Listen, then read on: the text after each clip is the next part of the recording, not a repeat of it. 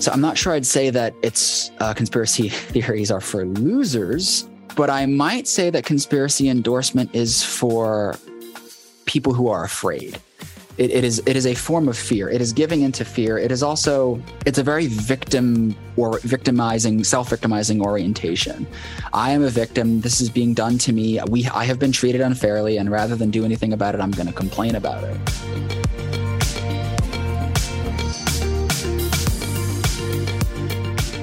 Welcome to Acton Line, a podcast from the Acton Institute for the Study of Religion and Liberty. I'm Eric Kohn, executive producer. 5G, microchips and vaccines, crisis actors, chemtrails. It seems the tales of conspiracy theories are in the news and on social media constantly these days. But conspiracy theories have been with us for a very long time. Black helicopters, 9 11 trutherism, the JFK assassination. And anti Semitism is arguably the oldest conspiracy theory there is. Are conspiracy theories more prevalent now than they have been before? And more importantly, what attracts people to believing in them? In this episode, I talk with Dr. Aaron Pomerantz, assistant professor of psychology at University of St. Thomas Houston, about his research into the psychology of conspiracy theories. You can find additional resources in the show notes for this episode, as well as find previous episodes of Acton Line on our website at acton.org slash podcast. And if you like this program, you can help us reach even more listeners by sharing it with a friend and by leaving us a five-star review on Apple Podcasts. We welcome your comments as well. Acton Line is available on Apple Podcasts, Google Podcasts, Spotify, or wherever you listen. Dr. Aaron Pomerantz is an assistant professor in the Department of Psychology at the University of St. Thomas in Houston, Texas. His research focuses on culture, stigma, criminal justice, and religion, and he specializes in health psychology and conspiracy theories. He holds a PhD in psychology from the University of Oklahoma. Aaron, welcome to Acton Line. Thank you so much for having me. So, we're going to talk today about the psychology of conspiracy theories. And I think it would be best if we started by defining terms. So, could you give me a definition? What is a conspiracy and what is a conspiracy theory? Yeah, definitely. Uh, so, uh, in psychology, we often, um, I, have at least been told or, or, accused is probably the better term of uh, of um, defining things in a confusing way. So, starting with definitions is, is always good. Um, so when we talk about a conspiracy in social psych, we're talking about something uh, a plot basically by by two or more people. Uh, generally, it's a secret plot. It's something that has nefarious uh, motivations, nefarious goals, at the very least, not pro-social ones. And generally, when we're talking about a conspiracy, we're talking about something that either happened. Well, we're talking about something that either happened or is happening. We're talking about something like Watergate, MK Ultra, the NSA spying on us. You know, we're, we're talking about things that can be verified that yes, there was a cabal or a group of people, because cabal is kind of a loaded term, uh, that that planned something in secret to, to, uh, that wasn't really great. So that's a conspiracy. So a conspiracy theory is just explaining significant socio-political events um, to, as being the result of a conspiracy, saying, okay, this thing that's going on around us is because people are actually plotting. Uh, so, it, and the thing about a conspiracy theory, right, is it, it might or might not be true. And just because something is a conspiracy theory, you know, people often use this uh, as a term to shut down discussion, right? Oh, that's a conspiracy theory. It's like, great, but everything's a conspiracy. All conspiracies were conspiracy theories, and then they were demonstrated to be true. So they're not necessarily a, a bad thing. Um, they're just not demonstrated. So, like one recent conspiracy theory that kind of switched over to conspiracy fact was uh you know there was that theory for a long time that maybe the alt right was some form of managed opposition and then it came out a couple weeks ago that at least certain Democratic groups were, yes, funding radical candidates with really bad positions because they, they assumed it would be easier to beat. So this started as a conspiracy theory because there was no concrete evidence and it crossed the line to conspiracy as the evidence came out. Let me pick a little bit at the first definition. So, would you say that the effort part of this may depend on perspective right so yeah. the effort by uh, certain individuals to overthrow the colonial British government in the 13 colonies in the 1700s. Um, could you legitimately call that a conspiracy. It was a group of people getting together to do something that the British would have viewed as nefarious. But this is this get into the how who writes history because Americans certainly you know it would have been treason if they would have lost, uh, but they won. So now we view it in a, a different way. Is that fair? I would say the, the entire effort probably wouldn't count as a conspiracy because, uh, well, one we could talk about powerful actors and who had the power in that situation, and also it, it kind of became certainly uh, certainly by July 2nd through 4th 1776 it was no longer a secret. It, it was open. Uh, but so, so certain instances in that so for uh, let's let's say the Boston Tea Party as that was being planned that was probably count as a conspiracy. Um, the the effort to get France on our side uh, to to join up against the British that could probably be called a conspiracy sure but was there any proof? You know, that, that uh, if you um, if you look at the history of say the Culper ring, um, the Brits had some idea of what was going on. They knew there was American intelligence. They knew something was up, but they didn't have any proof. But then we find out later, yes, there this this was a conspiracy. The Brits were had a conspiracy, but it became it was a conspiracy theory that was revealed as conspiracy fact as a function of history. Yeah, and that's how I was thinking about it from the perspective of just your average British citizen living in London at the time. That, you know, if you were to offer the theory that there was a group of people in the colonies who were secretly plotting before it became public to overthrow the colonial government there, I mean, it, you're describing a conspiracy and it's a theory about it because you don't have the evidence. Then it all becomes public and you, you have the evidence and it changes the way that we look at it. Yeah, and there's actually um within the conspiracy theory literature, there, this has actually been pointed out a, a couple of times that um sometimes especially in the in the light of conspiracy theory being something that uh, people can use to shut down opposition, right? Um 30 years ago, if you believed that the government was spying on all of us, you'd have been the one who was considered irrational. But now, post Edward Snowden, the person who doesn't believe the government is spying on us is going to be the one who's considered probably not a conspiracy theorist, but certainly irrational. So that line, you know, the everyday person didn't want to believe the government was spying on them, but now we know it happened, right? So we've had a lot of conversation in American civic life about conspiracies and conspiracy theories over the last, uh, let's say, six or seven years. Do, do you think there's been a growth in the belief in conspiracy theories, uh, or are we just a little more attuned to it right now?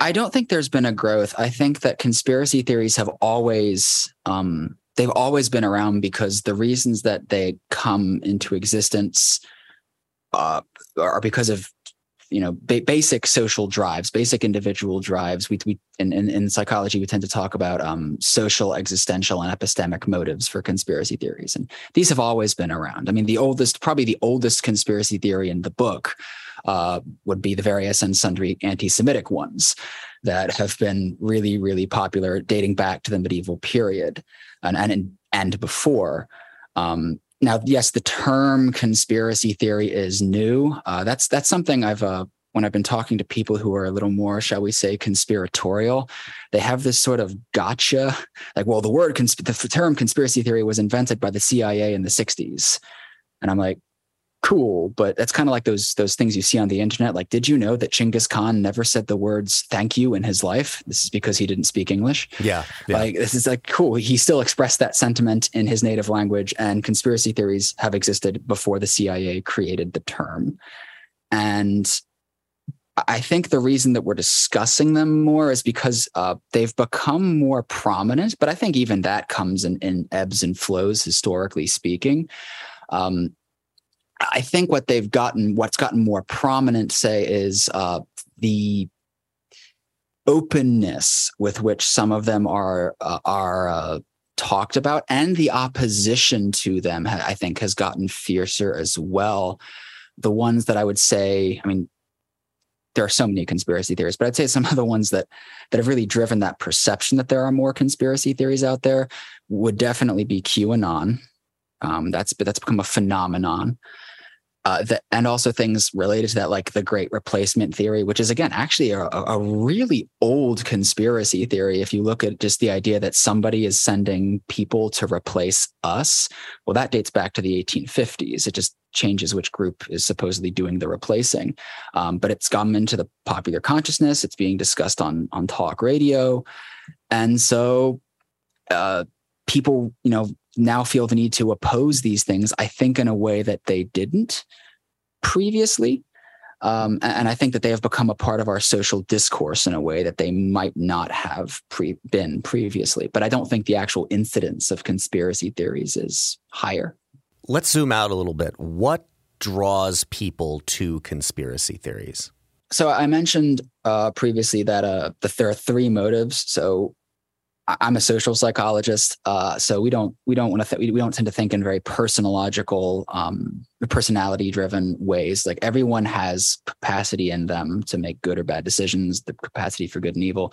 So instead, we I like to look at the environments. The people who have done a lot of the conspiracy work share that they're social psychologists. So um, Karen Douglas has, I believe, was the first one to kind of divide it down into what are called epistemic motives, existential motives, and social motives. So the an epistemic motive, you know, related to knowledge. The idea is we we like we like knowing how the world works. We don't like uncertainty. But unfortunately, sometimes uncertainty is just a part of life, right? Like you see, you see things that happen. Uh, so like 9-11, 9-11, I think was in some ways um, a lot. Um, I think it was a very seminal moment, a very important moment for conspiracy theories in in the modern era because you know we all have heard of you know some conspiracy to do with 9-11 but that a lot of that drew from uncertainty right like well why did this happen i don't know why this happened i don't know if this is going to happen again but now i know why it happened because i have this conspiracy whether it be an inside job or it was it was it was uh, well, really all of them are, are some. Sort. It just depends on who who you think did the inside job, right? Um, similarly, I would say uh, after a lot of mass shootings, there are accusations of false flags, accusations of um, FBI involvement, what have you, that allows you to to basically say, "Hey, I now I don't have to deal with uncertainty anymore." Similarly, um, epistemically speaking, conspiracy theories can really be kind of a shield against cognitive dissonance. So that that that unpleasant feeling when you know your beliefs and your attitudes aren't in alignment uh, with what you're actually doing. So you i believe one thing and i'm acting in another way. Um, so for instance a lot of the dot discourse surrounding um, the idea that the 2020 election was stolen there were certain people whatever you may think about that who kept to changing the goalposts, I would say. Like the arguments for what actually served as proof of fraud having occurred kept changing. First, it was this thing, then it was this other thing. The, the, the, idea that the election hadn't been stolen was just not admissible. That was that wasn't something we could acknowledge. Instead, it was, well, now I have this other reason. Well, actually, it's this. Somehow, dead South American dictators are involved uh, by the time that um, gets to court.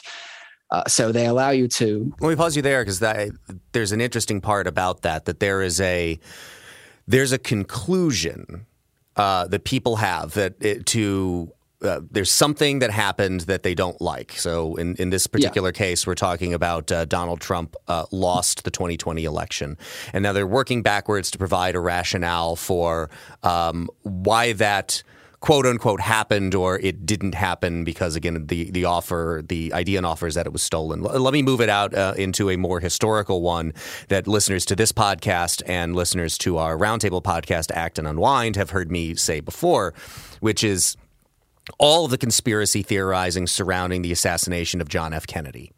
And I've always explained this, and it makes sense in my mind for why there has been such a desire to add gravity around this. Is you think of it like a scale. On one end, you have John F. Kennedy, who is an incredibly consequential person, if only by virtue of the fact that he was, you know, one of the few presidents of the United States of America that we've ever had. And on the other side, you have Lee Harvey Oswald, this incredibly inconsequential appearing man 22 years old. The Soviet Union didn't even want him. And we just have a hard time accepting that such an inconsequential person can do such a consequential thing and take the life of such a consequential man that we feel the need to, to push our fingers down on that side of the scale, to add some weight to it, to make it seem more just and that as if the scales balance. So it's it's you know it's Hoover, it's Castro, it's the Russians, it's the mob, it's all these things. And you see this, and I've got to, I want to ask you about entertainment in a bit, but you see all of these things swirl together in Oliver Stone's JFK, where he just kind of puts all these conspiracy theories in a blender and just kind of throws them all out there. I mean, how how much is it that just our own desire to try to make to look at things that are tragic or awful or horrible, um, and that the explanations for how or why they happened, uh, the true ones, just are unsatisfying. And as a result, we just kind of feel this need to add moral gravity to the explanation. Well, I think you've hit the nail on the head. And th- this is something that we see all over psycholog- the psychological realm it's not just in conspiracy theories. People people often start with a presupposition, and then they, they, the facts can change as long as you get to keep the presupposition. And this is why when we look at individual differences in conspiracy endorsement, um, we don't uh, at least Karen Douglas likes to she, she talks a lot about not uh, talking about conspiracy theorists as much as talking about like what makes you know because everyone probably believes at least one conspiracy theory right? We're all conspiracy theorists. So let's just talk about the, the process. Um, but there are some individual differences that that manifest. And under the epistemic uh, mantle, I guess you could say, uh, we look at things like higher pattern recognition, seeing patterns where there is none. Sometimes, yeah, random acts of violence occur. That is immensely unsatisfying. You know, the idea that this doesn't make sense to me. I can't make sense of this. It's far more satisfying to have something to, to impose meaning where there might not be any. And then confirmation bias means I'm only going to pay attention to the things that I think back up that perspective, right? Again, um, moving, keeping it in the historical realm. Um, I'm not going to get too much into it, but like the, if you look at certain elements of the lost cause myth about the Civil War, um, some of them should be relatively easily uh, relatively easily debunked. But there are people who actively even say things like, you know, George Fitzhugh didn't actually write these um, philosophical treatises saying that slavery was an immoral good. The cornerstone speech, well, did that really happen? Did he really mean that slavery was a cornerstone of the Confederacy? Can we really trust it? There was this idea that you know the northern historians were imposing their will on the south and rewriting history to make it about slavery we can debate the degree to which it was about slavery, obviously not in the scope of what we're discussing now. But that's unsatisfying to a lot of people. It doesn't make sense to them because they live in the 20th century or the 21st century. They wouldn't fight for slavery. That's unsatisfying. No, it, instead it's it's it's it's it's it's it's a plot to to attack Southern honor. It's not that somebody back in the 1860s could have thought differently about this and and fought for a, a morally uh, abhorrent cause. I was listening to a interview with um, a professor from University of Miami, Joseph Uscinski, uh, who had a, a, somewhat pejorative way of putting this, but I think you're getting at it with uh, what you were just describing there. Uh, his way of putting it is that conspiracy theories are for losers. Um, and it's it it is provocative, but I, I, get what he's getting at there. And uh, maybe another way of, of putting it is, you know, if I'm I'm a baseball fan, um, now I, I, may be the exception to the rule here because I'm more than willing to complain about the uh, performance of the umpires, no matter whether my team won or lost, because uh, it drives me crazy with the technology we have now that we can see pitches that are strikes that are called balls, um, and vice versa. But typically, the people complaining about the officiating after the game are the fans or the players or the coaches of the team that lost. Um, mm-hmm. So it is that. It, is, is this a necessary characteristic for the formation of conspiracy theories? The feeling of being, you know, wronged or on the some kind of a losing side, and to and, and unwilling to accept that uh, you might have just, you know, you might have just lost or something bad might have just happened to you. Um, going again back to the previous question we need to add more meaning to it? I'm not sure I would say it's necessary to have lost, but um, and actually this kind of leads into to another motive, the idea of existential motives for conspiracy theories.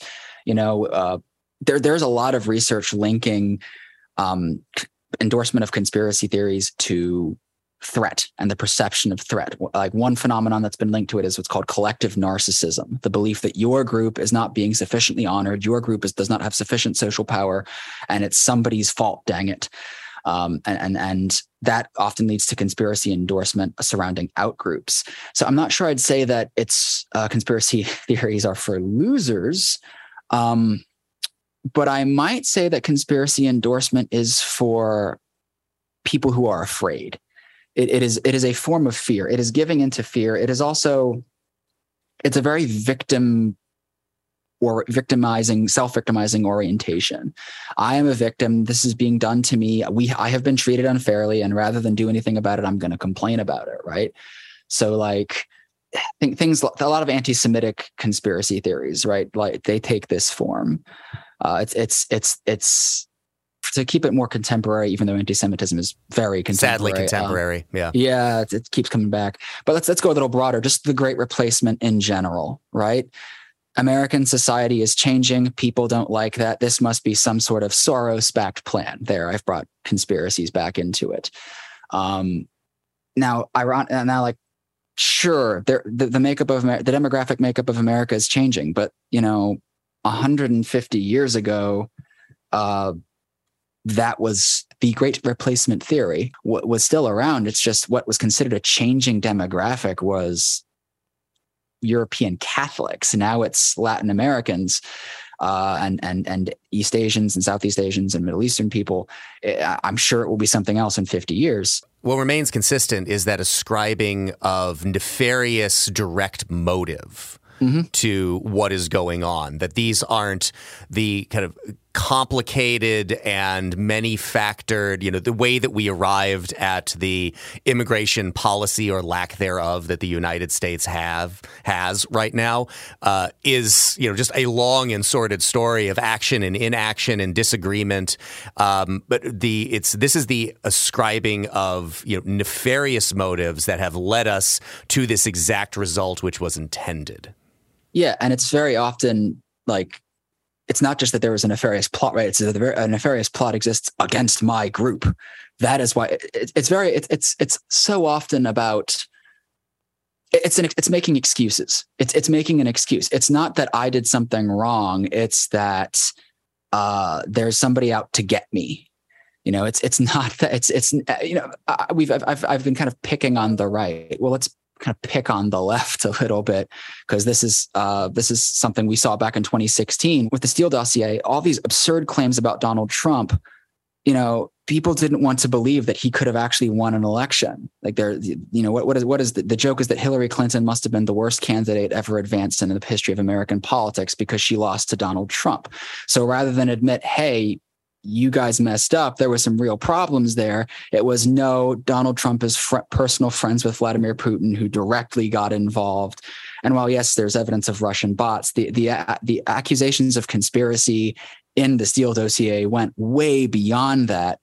But easier to believe that and more I don't want to say self fulfilling because actually, um, when it comes to addressing existential motives, conspiracy theories really stink at doing them. They tend to actually make us more afraid and and and make us feel more disempowered. Uh, but the idea is that well, I don't have to feel disempowered because I actually won. I am actually the winner. You know, because if it hadn't been for this, um, you know, if, if it hadn't been for that umpire's bad calls, it's all the umpire's fault that my beloved Orioles have not won every World Series since, you know, the 1950s. It's the same thing. You've given us two of those um, uh, explanations. Uh, what? Uh, well, let me get get the third in here before I move on to some other questions. Social motives for conspiracy theories can often be um, basically making us feel good about ourselves, and like like existential motives, they they really stink at fulfilling this. Um, but a lot of people like to feel special. They like to feel unique. They need to feel that they have they know things that uh, we the rest of us don't know, and such people are uh, very often. Um, very often likely to endorse conspiracy theories, and it's kind of the same as the you know I'm, I'm sort of the motives overlap a little bit. I'm kind of um, I kind of blending existential and social in some ways. Um, whereas existential is more about like there is a threat, and I want to um, I want I want to uh, assuage my fear about that threat because of a conspiracy theory. Social motives is more I don't my group nobody's being nice to my group and I want them to be nice to my group and they need to be nice to my group. I, I want to feel good about myself and who I'm be- belonging to and I can rely rely on conspiracy theories sometimes to do that. So again, this is where you might see great replacement theory or something like that. I asked a colleague um, and I told him I was going to be talking to you about the psychology of conspiracy theories. And I, I thought he raised a really interesting point, uh, which was he says, you know, I've, I've, talked to people as I've kind of traveled around the circles that uh, we, we run in professionally, uh, people who are believers in conspiracy theories. You can go back and you can research things like the John Birch Society uh, and some of the people involved with that. And he says, I've, I've noticed that um, a good number of them seem to be very intelligent people uh, is are, are, more intelligent people more likely to be drawn to conspiracy theories, or is this kind of spread out across everybody? So that's a great question. It's also a, a difficult one. There is a relationship. There is a negative correlation between conspiracy theory endorsement and education. Um, so edu- it would be very easy to say educated people are less likely to endorse conspiracy theories. But when you go into it and you look deeper, it's not that they are educated, it's how they're educated. It's, it's not what you know, but it's how you think. That might be might be a way of putting it. So for one thing, um, being educated makes people less likely to perceive relationships where there are none or to see like patterns where there are none or perceive agency where there is none um, it also can make people feel more in control of their lives, feel like they are more self efficacious and they can accomplish things.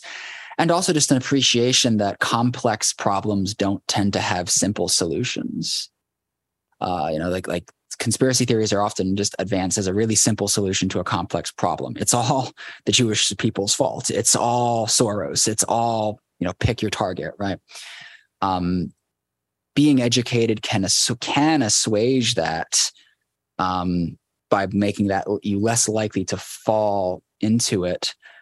But I, I don't think it really dem- I don't think that research really demonstrates that educated people are less likely to fall prey to conspiracies. It's just that if you are if you are well educated, if you are literate, like so like um one thing that we, they talk about is news media literacy. It's not consuming news media, it's knowing how to discern news media.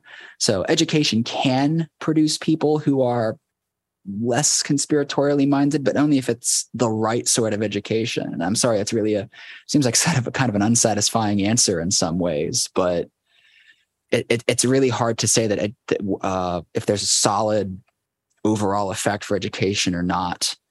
Um, when it comes to the issue of conspiracy endorsement. I mentioned the movie JFK earlier, and I, I like it as an example because uh, I, I, had my period where I was obsessed with the Kennedy assassination, and um, I, have largely come around to the conclusion that, um, which I, I, think there's a lot more to support it now than there was at the time of the publication of the Warren Commission report, that Lee Harvey Oswald, in terms of the shooting, acted alone. And there's a lot about his background that we'll just probably never know. So there's plausibility for some offering of a conspiracy theory about who was running Lee Harvey Oswald. But none, nonetheless, uh, what I like about that movie is I think that it is almost all completely nonsense but it's really entertaining nonsense. Uh, it is a well made movie. It is intriguing to watch. It's very captivating. Has entertainment, the power of entertainment. I think we could even get back into what you were talking about previously with news. I think one of the big problems we face in news culture is the hybridization of news and entertainment, infotainment. We see this particularly in cable news, uh, where you can get things like the stolen election narrative or the Russia collusion narrative, uh, which I, I, think it would be fair to describe both as conspiracy theories, are mm-hmm. advanced in this newsy but entertaining format. Um, that entertainment can be a big driving vehicle for advancing conspiracy theories. What role does entertainment play in advancing the prominence of these? I mean, that's a great question. And I'm not sure there's really been any research on entertainment itself. There's been enter- uh, research on, on, on media's relationship to it, and certainly news media. I'm not sure if people have actually looked at um, movies. So that's a I'll jot that that down as a potential research project and put you in the acknowledgement of, a, of an academic paper that will be read all grand total of three times. But uh, as far as the news media influence on conspiracy theories. There's been a little bit done with that. There was actually an article in um, the Intelligencer from New York Mag the other day. Um, it was an interview with uh, Barry Meier from the New York Times, and he was talking about the Steele dossier. And he, at the end, you know, he, he this entire interview, and he's just written a book on this as well, is that basically the media got taken for a ride because the same as the rest of us they really wanted to um, they really wanted to believe that something more nefarious than the fact that hillary was a bad candidate uh, led to the election of donald trump. And they stopped being objective. They stopped being discerning. Um, the phrase he used was uh, journalists too often see some people as their friends and other people as their enemies. And that's a big mistake because sometimes your friends are not worthy of your trust. And when you allow those kinds of relationships and emotions to get involved, things can can cloud over. And he talks throughout the the interview and throughout his book uh, about the need to be objective and the need to just kind of report the facts as facts. Well, that's not what the media does anymore, right? Like it, it's on both sides. It's all about clicks and it's all about trying to um to advance it's really about entertainment i would say in some ways. So conspiracies sell. They're they're fascinating. They're fun.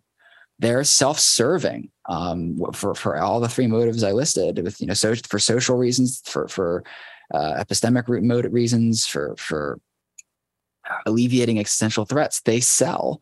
So why not advance them especially given you know the polarization um, that we are currently experiencing in our culture. You know, it's it's it's it's it, it, it's nice to be able to advance a theory. I'm trying to be really careful how I phrase this.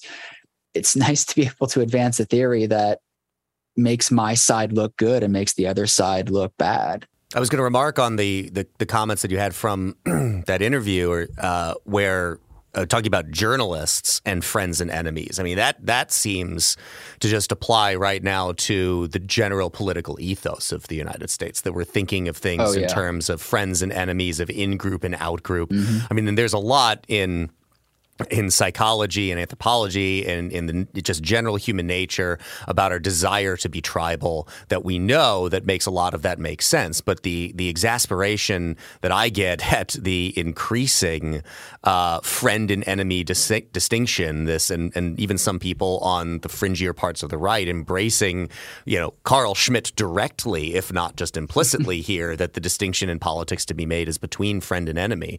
I would think does give way to a lot of this kind of explanation for what is going on, and and not just for the bad things that are happening, but as you said, to make myself and my in group look better. Which I think the I think this is another good point too that we we as part of groups don't want to believe that our leaders could be bad people. So I think conspiracy theories would uh, offer to me another good way to say that like you know oh the bad actions quote unquote bad actions or objectively bad actions a leader may be taking are reasonable and acceptable because of all of this that's going on as we gesture at this big conspiracy and why uh, what is being done is justified. Well, yeah, you know, Donald Trump needs to take down the satanic pedophiles, you know, or whatever QAnon is preaching these days. Uh, and I use the term preaching very intentionally there. Um, but no, you're absolutely right. What you just just described is basically the social motive. We want to we want to make ourselves and our group look better. But I also think there's an. I'm not going to. Uh, I was about to say I think there's active manipulation, but that's kind of a conspiracy because I'd have to I'd have to it's the conspiracy theory because I'd have to prove they're doing this intentionally, unintentionally or not. I think there is a lot of appeal on both sides to the existential motives for conspiracy theories. There's a lot of making tr- making people feel powerless, saying we are powerless. You know, pe- f- focusing on social change. You, you know, uh, when you see, you know, I, I, live in Houston. Houston's a multi-ethnic, multilingual city, um, but I've had I've, I've seen people come to Houston, and everything here is in Spanish and English, even more so than anywhere else, because you know most people here speak Spanish and there's the threat people oh like they're trying to they're trying to get rid of english and i'm like no, they're not. They're trying to make it so that people can uh, know what to order and know what button to press or know what movie they're here to see. It's just it's it's it's not a plot, dude, but it makes people feel scared, and that narrative sells. The idea that you know, I mean, you don't have to go to either side of the the aisle. You can pick. You can equally cherry pick from both, right? Or you know, you know, uh, the NRA is actively backing mass shooters because they they they don't care about children. Um, the pro life people hate women. Um, alternately, you know, George Soros wants to undermine America, and that's why he's importing immigrants. Right? You know, it, it's all about making the audience feel small and scared, and that, and then offering them a solution that supposedly off you know that that supposedly it's an answer and it supposedly provides a solution but again we know it doesn't actually make them feel better. That's that's the real one of the many really scary things to me uh, about conspiracy theories is the solution they are false solutions. They do not at be- the evidence any evidence for them actually addressing any of the motives whether it be social epistemic or existential the uh, the evidence that they fulfill these goals is at best mixed and there's a lot of evidence suggesting very strongly that they not just don't fulfill these goals, they actually and actively make them worse. So it's it's this really scary, self-defeating narrative and motive. But in today's polarized world, you just kind of it, it's becoming more and more common. I do want to ask you something specific about QAnon, but uh, I'm going to come back to that you made me think of a line from The Simpsons, actually. Uh, that your ideas intrigue me, and I would like to subscribe to your newsletter. Uh, the change in vectors of communication that we have had over the last 20 years, um, the, the ability to communicate online, to go into forums, to go to, to 4chan or 8chan, to Reddit, uh, to even basic social media, Facebook, Twitter, any of these places. Has the change in that from you know what you would see previously in uh, this is always part of the explanation for you know the, the, the kind of fall of gatekeeper culture that existed in the media. Uh, that if you were particularly on on the political right, if you'd been excommunicated, if Bill Buckley said that you were persona non grata, you weren't going to get on Meet the Press, you weren't going to get published in National Review. So you would create these lithograph uh, newsletters that you would send out, which admittedly getting people to subscribe with their mailing address is a lot more difficult than just getting someone to sign up for an email newsletter or to join a chat room, uh, a message board on 4chan or 8chan.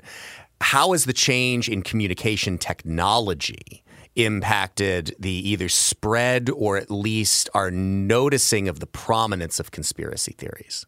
So there's been changes for the good and changes for the bad. Um, it is very easy to blame the internet because the internet is so eminently blamable. but there's some good things that come from the internet, but there's also a lot of bad. So first off, yes, the internet does speed up the dissemination of conspiracy theories. As you just said, you know, like it's it's easy to sign up for a newsletter. I managed I somehow managed to have done it for people that I never remember doing it for and I'm too lazy to click on subscribe. You know, the, the, the this is just not we live in an era where information can be spread literally at the speed of light, right? So dissemination of conspiracy theories is so much easier to do. But on the other hand, it's also really easy to refute.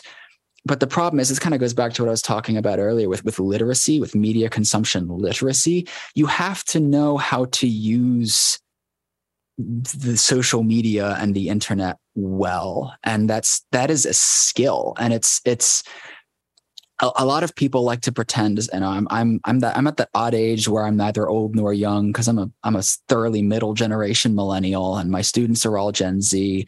But then the older millennials and Gen Xers are like, ah, you're still young. Uh, so I, I kind of see both ends because I see like the stereotypical, you know, older person struggling with with social media literacy, but then I see stuff with younger people to, I'm, I'm, I'm like, do you think that, you know, okay, sure, the TikToks that you're falling for are way more production, they have way higher production quality, I guess, than something that looks like it was done on a Windows 95 laptop from forever ago that older people are falling for. But you're still falling for the same misinformation because you don't actually know how to vet your sources. And this isn't just true for conspiracy theories.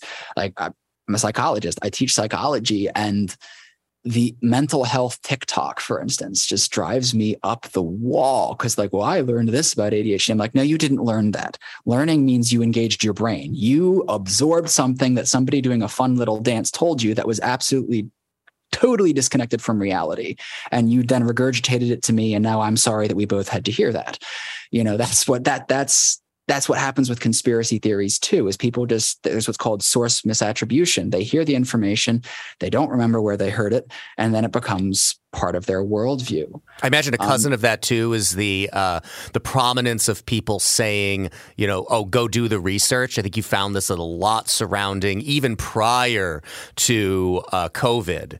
Uh, oh, a yes. lot of the stuff surrounding vaccines would always be like, you know, oh, go do the research. I've done the research, and it's that's not what research is. Googling around to find things that meet your confirmation bias that tell you the things you already want to believe. Which this is again the uh, what you pointed out about the internet is uh, is absolutely true, and, and, it's also an inanimate object in in that you know it can it's yeah. blamable because it isn't a person and it doesn't have agency. Uh, but the you can find whatever you're looking for on the internet, and this is also why uh, at the risk of tooting my own horn, and I think you would fall in this category as well a little bit here. This is why I think millennials are in such an interesting position with regard to this, because unlike you know, the older generations, um, baby boomers who tech this technology came along very late in their lives, uh, or Gen Zers who have only known a life where the internet has been around and a major part of it. I remember growing up before it was really a common thing, and I have been through the process of adopting adopting it, and I do digital marketing, so I have swam in that ocean. Uh, and I'm not. I'm sure there are plenty foibles that I have that I'm given to things that I'm not even necessarily all of that cognizant of. But I think that experience of adopting it from nothingness, I think has informed my ability to discern some of these things. And I, I, think we are going to go through a process with regard to the internet and social media. We forget how young it is of learning how to deal with it in the same way that people learned how to deal with the spread of information from television and radio and the printing press. Uh, we're just going through the same process over and over again. Yeah, and and uh, I think the other thing about about social media, and you, you kind of brought this up with you know you know, to quote Bo Burnham, anything you, that brain of yours can think of can be found. Welcome to the internet. Uh, p- people definitely use their confirmation bias all the time. Um, and it, you know, I agree with you. I, have done the research. You know, the, the, first thing that got me into health psych uh, was was vaccines because it just drove me up the wall. People saying, "I've done my research," and I'm like, "Stop using that word. Don't don't don't take that word in vain." Um, that's our word. When, uh, yeah, that's that's our word. You can't use that word.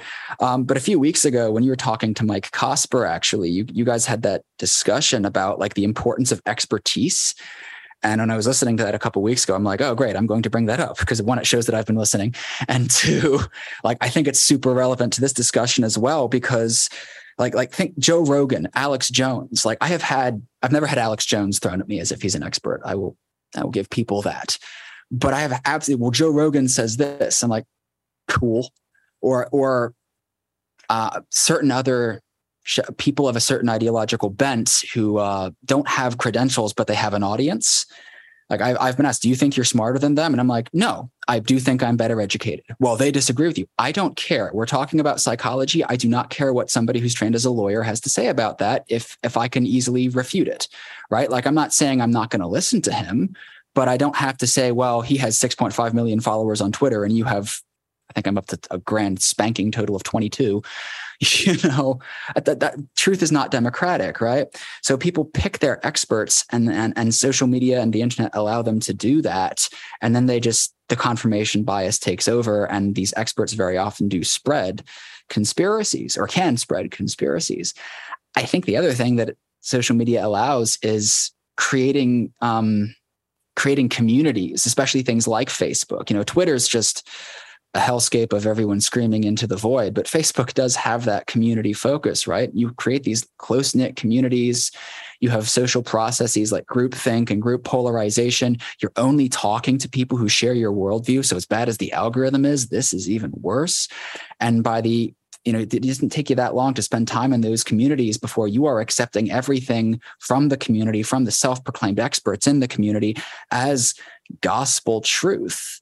Uh, and again, I use that term very intentionally because there's a there's there's a relationship between conspiracy theories and religion. They're not the same thing at all, uh, but they have similar causes. And some people definitely incorporate uh, conspiracy theories into their religion to the point that you know people like say um, G. Edward Griffin, you know, very popular in in right wing libertarian circles. His his book, book Creature from Jekyll Island, is very well regarded. He also uh, doesn't he believes you know doesn't believe 9-11 actually happened he believes it was an inside job he's an aids denialist he believes that cancer is caused by a vitamin deficiency and he's also into chemtrails uh, but you bring this up as a reason like hey you know i don't like the fed i don't think anyone even slightly right of center likes the fed but i'm not necessarily sold that it was this giant conspiracy and I've literally had people say, Well, you think you know more about this than him? And I'm like, Well, no, but I'm just bringing up the fact that he believes all this other stuff. And you, you, you can't get you can't get a foot in the door because there's a community now they're going to just retreat into and and see get that validation and their their the conspiracies they believe are just going to get reinforced and they'll just retreat into that. And when you attack these ideas well it doesn't matter because the community has recognized this expert. He is the new he is the authority. You are not. We can't discuss this anymore. And I think the internet has made that a lot worse. How much has the door been opened to that by people who do have expertise in one specific area? Not staying in their lane and believing that this gen- this expertise that they have in a specific area means that they have an expertise in, in more or less in everything and can make pronouncements about uh, a perfect example of this would be because uh, again I just saw him pop up the other day. Noam Chomsky is a linguist um, I would not presume to debate Noam Chomsky about linguistics. But the fact that Noam Chomsky is a linguist does not mean that he has any particularly meaningful insights on the American security state or geopolitics that I think we, he and I are operating on a fairly level playing field. But he used his expertise as a linguist to uh, kind of give him an implied expertise in other areas. And I think in a more modern example of this, the way that you saw uh, public health officials conducting themselves over the course of the COVID 19 pandemic doing and saying things. I think there's a bunch of different explanations that aren't really nefarious. I, I mean, I think that their uh, elite panic is a very real phenomenon. This belief that the common people just are not going to be able to fully comprehend the truth. So we have to tell them beneficial lies, which is how you get the explanation for, you know, why, oh, we shouldn't be wearing masks. And the noble explanation for that lie that they then flipped on uh, was, well, we just didn't want to make a run on them so that they'd be available for medical professionals and we wouldn't run out of them very quickly. Uh, it sows this level of distrust when people get out of their lane. They are shown to be wrong. And then we begin to not trust them in the areas where they actually have expertise. I think you've hit the nail on the head with the problem, um, but I think that the problem is very selectively applied. So, again, you know, um, one of the things that actually first got me into this sphere of research, I have a, a very close friend who does this. She does this, done this sphere of research longer than me. This is what her master's in PhD dissertation are on. But it was the issue of criminal justice reform. And this is like what my research projects and conspiracies primarily focus on, actually. And it was people like ascribing malicious intent to criminal justice reform. And I'm like, how the how would you even know that? That's that's so wildly outside of your lane or your sphere of influence. And the, the idea seems to be that you can just google something and have an idea because you are very smart instead of you're a smart person and the smart people are entitled to their opinions even though a lot of the people making these cases are actually supposedly anti-elitist which i just find fascinating. Um, I, I, do think a lot of this has to do with people um, not staying in their lanes and, and not acknowledging the limits to their own expertise. That you know one of one of the worst one of the worst things that can happen for conspiracy theories, uh, like like in terms of empowering them, is an actual conspiracy being revealed. Like it's it's hard. You know, I really don't want to be into conspiracy theories. I really try to like like be aware of these things that we've been talking about today in my own life. But we all fall prey to social forces. And it's really hard to do things when, you know, the Afghanistan papers, MK Ultra, Fauci's lying about masks, Snowden, WikiLeaks, the, all these things just keep coming out. And I'm like, okay, yes, those are conspiracies, but please still get a COVID vaccine. You know, looking at looking at uh, similarly, you know, uh, the the the massive amounts of misconduct performed by uh, people within the pharmaceutical world or the medical research world. I'm like, you are actively undermining our attempts.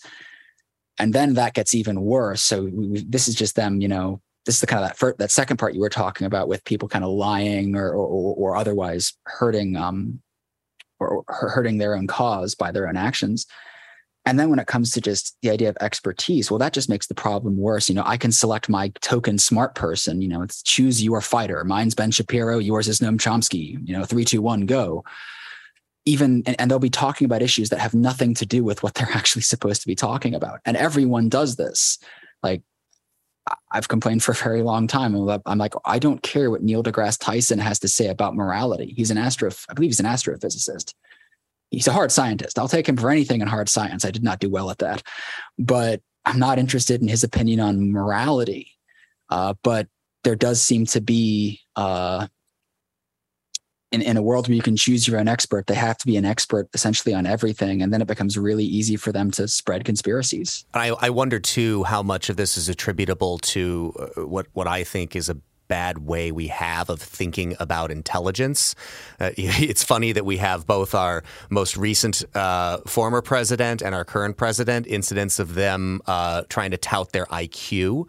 Uh, which I've always thought is a very bad way to think about the way that people are are quote unquote smart. That this idea that they have a general brilliance and is that it's equally applicable across all possible fields, rather than that people have certain capacities and that they may have a much greater capacity. Neil deGrasse Tyson has a far greater capacity in astrophysics or, yes, in any of the hard sciences than I do. But to the point, which we've been talking about, it doesn't mean that he has any deep insights into, uh, you know, human anthropology or anything like that. Uh, I think those are those are different fields. But you want to prove yourself one of the smart people by agreeing with him, and then when it come when you when you introduce a conspiracy theory, I want to prove that I, you know it's funny how the word woke that was what the word woke used to actually mean right? Is i am awake. Now it's totally morphed its meaning.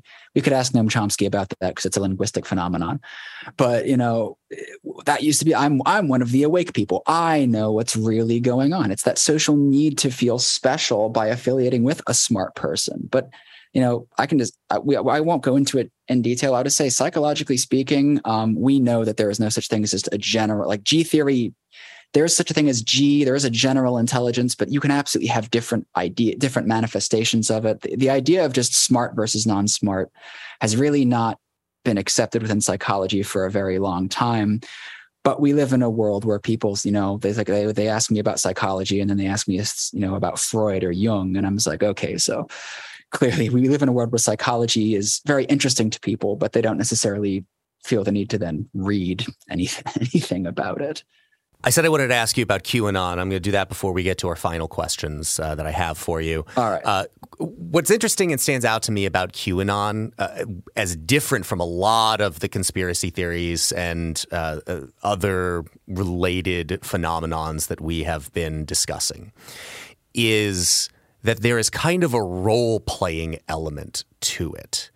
Uh, that rather than just believing that you know the Kennedy assassination was perpetrated by the mob or by Fidel Castro, the, the QAnon thing kind of has this LARPing element to it. Uh, you know, and I think it, it there is a relationship there to like to live action role playing. Um, so from an Acton perspective, an Actonian perspective, I think I've often argued this on on with regard to belief in younger people in socialism that it has less to do with the actual ideas and more the desire to feel a part of something larger than themselves to to find a sense of meaning when they're not getting that sense of meaning from religion they're trying to have live out their homo religioso inclinations in a different place. Uh, do you see, particularly in this one area in QAnon, kind of pattern of wanting to live it out and act on it in that pointed way uh, being different than other conspiracy theories? Uh, or is it just am i making too much of, of a basic observation? So qanon fascinates me and this is where i think you'd find a variety of professional opinions. Um, certainly there's what's called ontological we, we call it an ontological confusion between religion and conspiracy theories because again, one of the reasons I love Karen Douglas's work is she's very, very um, objective. And she's like, yes, religion is very different in conspiracy theories, but there is overlap because um, they both involve a belief in something that can't, you know, faith is the substance of things hoped for, the evidence of things not seen. You could apply in a very great way to religion and a very dangerous way to conspiracies. With QAnon specifically, um, I do think that they've kind of taken a next step in in a lot of ways. You know, um, and I, th- I, think it does kind of have that that that performative element to it. You know, there are conspiracies about Area 51, but when people, you know, back in the happy days before COVID 19, and the weirdest thing that happened was an impromptu rave in the middle of the desert, right? Like everyone's like, oh, we're going to storm Area 51. Nothing actually happened. But beyond that, like no real conspiracy theories didn't really tend to involve massive like performative social action. I mean, yeah, there would be, you know, paranormal events did, and those that is certainly related. You'd have conventions and monster hunting and stuff. But I can't think of anything so ritualized. And and and you know, maybe it's just uh it, I this is this is just my professional opinion on it, but I, I almost see QAnon as more of a religion. It, it has an invisible prophet named Q they they have uh, orthodoxy. They seem to have a sort of statement of orthodoxy and what they believe. Um, the I, I think the thing that I find simultaneously it's the most emblematic because it's emblematic of so many conspiracy theories and conspiratorial and thinking but it's just so blatant with qanon is the way number of times he's been proved wrong. There are fringe independent fundamentalist baptists making prophecies about blood moons and the end of the world who haven't been as wrong repeatedly as the supposed prophecies of q to the point that i'm almost wondering if they're trolling. Uh, you know a few months ago I don't remember exactly when people actually gathered in Dallas for the supposed second coming of JFK Jr.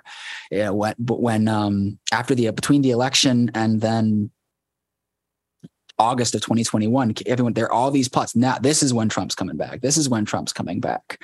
Like it it it certainly at least appears to be more religious, and a lot of that does seem to have a a sort of performative not really there's nothing really sacramental about it but certainly it, it, it, has a more community element to it. So i'm waffling and part of that is because i'm uh, I'm, I'm i'm i'm i'm trying to be a good scientist and not say anything too definite which is actually ironically one reason um, we struggle to uh to fight conspiracy theories is because scientists like being um, we like being hedging our bets and using probabilistic language and conspiracy theorists often speak in the definite, and that's not something uh, I'm supposed to be good at doing. Yeah, so. I just I just saw a sign while I was uh, in DC last weekend uh, that in this house we believe in science, an iterative process of argument and disagreement that never fully resolves anything. Uh, I, I, like to spread that more, and if I could get one to uh, put in my front yard, I would. Uh, I, I want to close here by asking you a couple of questions. One, a little bit self indulgent, and the other, I think, possibly helpful for people. The self indulgent one. What is a conspiracy theory that you find to be the most plausible? Oy vey. I, I I thought this would be asked, and yet I still don't have like. I think for me, um, well, there are degrees of, of, stuff, right? And I think that some the things that I'm about to list are more. Um, I think that there there is a I, I, they're not just conspiracy theories in the sense that there is evidence. It's just a debate over the evidence. So, for instance, I have some questions about the government's involvement in opposition to the civil rights movement, but I base this on the fact that as more and more things get declassified, we know that they were involved. So my question is, how much? Uh, it seems we, we know we know that J. Edgar Hoover hated the civil rights movement and that the man had the you know moral backbone of a chocolate eclair, to paraphrase John Mulaney. So that's I have a question about how much. Um, yeah, and then I, I guess if uh, the other big one would be like I have questions about Epstein. Did Epstein really kill himself?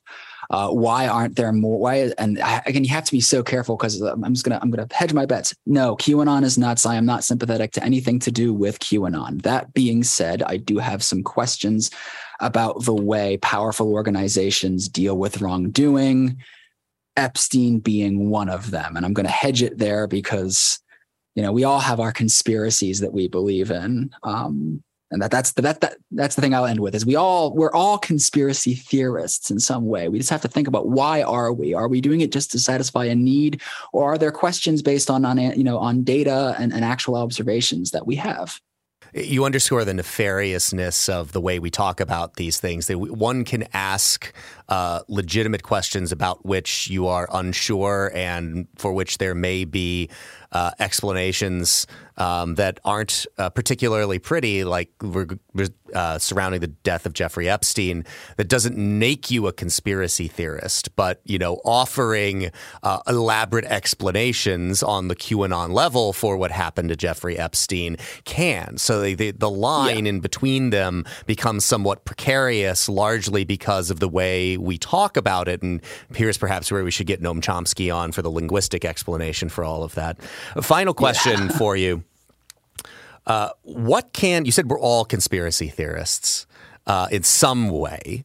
What can people do to discipline themselves against believing some of the more either well either some of the more outlandish stuff or believing in conspiratorial explanations for things that we may just kind of in that way you said be inclined to naturally? I think if I had a really good solid answer for this, uh, my academic career would be set, and I'd be probably the youngest ever to be given full tenure, uh, because this is this is this is the question, right? How do we? How do? There's some evidence that inoculation can work, um, which I, is kind of funny when you think about how that's phrased, actually. Um, but telling people that you know, hey, misinformation is out there, be be skeptical. But then even then, that can be you know that can be kind of itself self-defeating because that's that's the language that conspiracy theorists use right? I'm i'll try to say things like truth matters. You know the truth matters whether you find it satisfying or not. They're like yes exactly. And that's why you need to understand that there is a space laser that your people have control of. And i'm like okay and they'll eventually let you know and you'll get your turn. And i'm like no that's not what i'm trying to say at all. I, so so i wish i had a more satisfying answer. The, the best thing i can say honestly is self knowledge and healthy skepticism. So, self knowledge would be looking at why you believe the things you do, living the examined life, which, you know, sounds at the risk of sounding pretentious, you know, this has been something people have talked about since Socrates, but it remains true, right? Why do you believe the things you believe? What is the evidence? Are you actually open? Are you developing? So this is this is something kind of shill for some of the research ideas I have. If there are any rich, rich grant donors out there who, who want to reach out to me, uh, I'm very interested in the idea of intellectual humility, right? The the willingness, without giving up your own beliefs, to consider others' beliefs. I, I think that that's going to be one thing, and we know you can cultivate it and develop it in yourself. So that that ability to examine your own beliefs and kind of ask why you believe as you do believe and, and be open to um, be, be open to alternate uh, to alternate explanations than the ones you hold dear and, and, and, and skeptical assum- uh, assessment of your own motives. the other thing I think would just be education through literacy, like you know, like like learning to understand what is and is not a good source. You know, research, like you said earlier, everyone likes to say they've done their research. I have had that thrown in my face on uh, almost every issue you can possibly imagine. As I've done my research. Well, no, you didn't. You did a Google.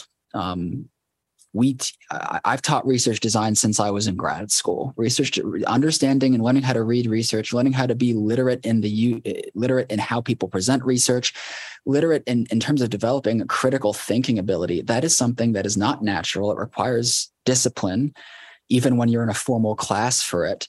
Much more if you're going to try to think about how you're going to approach these things yourself.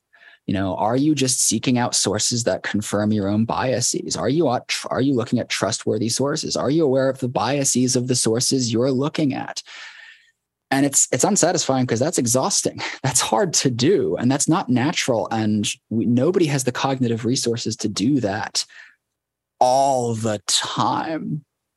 So being discerning about what you consume and how you consume it i think if I had to pick a third thing, I'd say also honestly, just kind of touch, not at the risk of sounding flippant, touch grass. A lot of a lot of these conspiracy theories are born from people who just don't uh, uh, get, get offline. Go talk to actual people.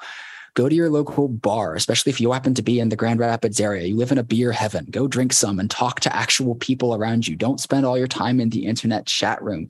Encounter people who have different ideas and I think that that's kind of especially in today's society and how linked this is to polarization. That's kind of a the closest thing I can get to a practical and low effort way to try to assuage this. Dr. Aaron Pomerantz is an assistant professor in the Department of Psychology at the University of St. Thomas in Houston, Texas, where he specializes in health psychology and conspiracy theories.